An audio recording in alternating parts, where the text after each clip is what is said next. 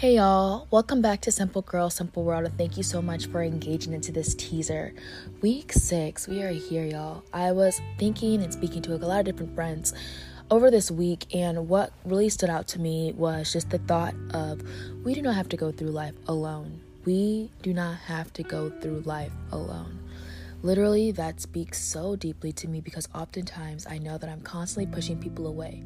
Pushing people away because of maybe my own self-insecurities, maybe my own goals and ambitions. I'm trying so hard to get there that I feel like everybody may be crossing my path, when in all reality, people come in and out of your life for reasons. Um, the cliche saying that everything happens for a reason, it's either a blessing or a curse, is so true. It's either a lesson or a blessing, is so true. People are meant to come in and out of your lives for many different reasons. Some people are meant to stay, and some people are meant to stay to encourage you, to help you get in, to be your internal cheerleaders. Some people are meant to be in and out of your life. Some people are there to hate, to make your road, you know, a little tough so that you can build stamina to keep pushing forward and keep going despite the thoughts, despite the the rocks that are thrown at you. So you never know who is supposed to be in your life for what reason, but everybody's in your life for a blessing or a lesson, and also too, everybody is in your life for a reason, and you do not have to go through this alone. It's so fundamental that we know this. It's so fundamental at a time such as this, with COVID going on, especially right now, with the elections coming up, with just everything going on in the world. I have so many friends that speak to me about how they are feeling and how they are dealing and coping with their emotions. It goes back to our coping mechanisms. How are you handling? How are you processing? What is your outlet? It's so fundamental that we find it in times like this. It's so easy during this COVID quarantine to be stuck in your house, to, to blame not wanting to go out, not wanting to go get fresh air, not wanting to be surrounded by the people that you love and care about simply because you are, you know, trying to protect yourself from the COVID, which I understand, but it's so fundamental. Being face to face and being surrounded in the same room, feeling the energy and the presence of your people that really, really genuinely make you happy is a whole vibe. It's a vibe that needs to be ha- that needs to take needs to take place, honestly. So whether that be you get up and go to the park, walk, social distance, get out, go ride bike, social distance, go grab a drink, social distance, whatever you need to do to have people around you, it's necessary. People are meant to be with you on this journey. This this walk of life is honestly too hard to go through on your own.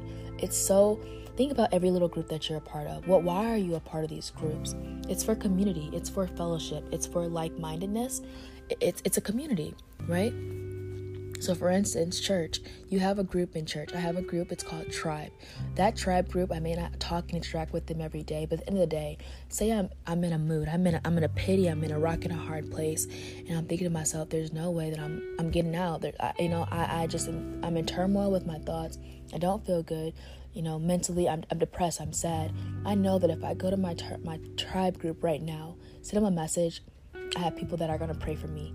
Eight people solid that are going to pray for me, that are, you know, will give me a call. Do, do I need to get out?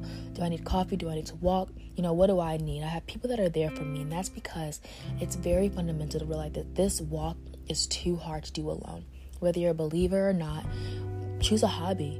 If you're not a believer, choose a hobby. Choose what you're passionate about. Find a group and go out with them. They have hiking groups, they have music groups. If you're on film and entertainment, they have groups for that. If you like cooking, they have groups for that. Find a group, find a tribe, find a, a group of people that you genuinely, beyond a shadow of doubt, want to walk this life with.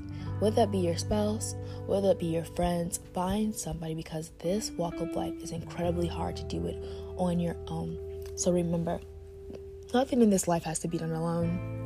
We weren't put here on earth to struggle through it. That's why we have so many people around us, to build tribe, to build community. So let's find it. I challenge you all to think, start thinking through who is your tribe.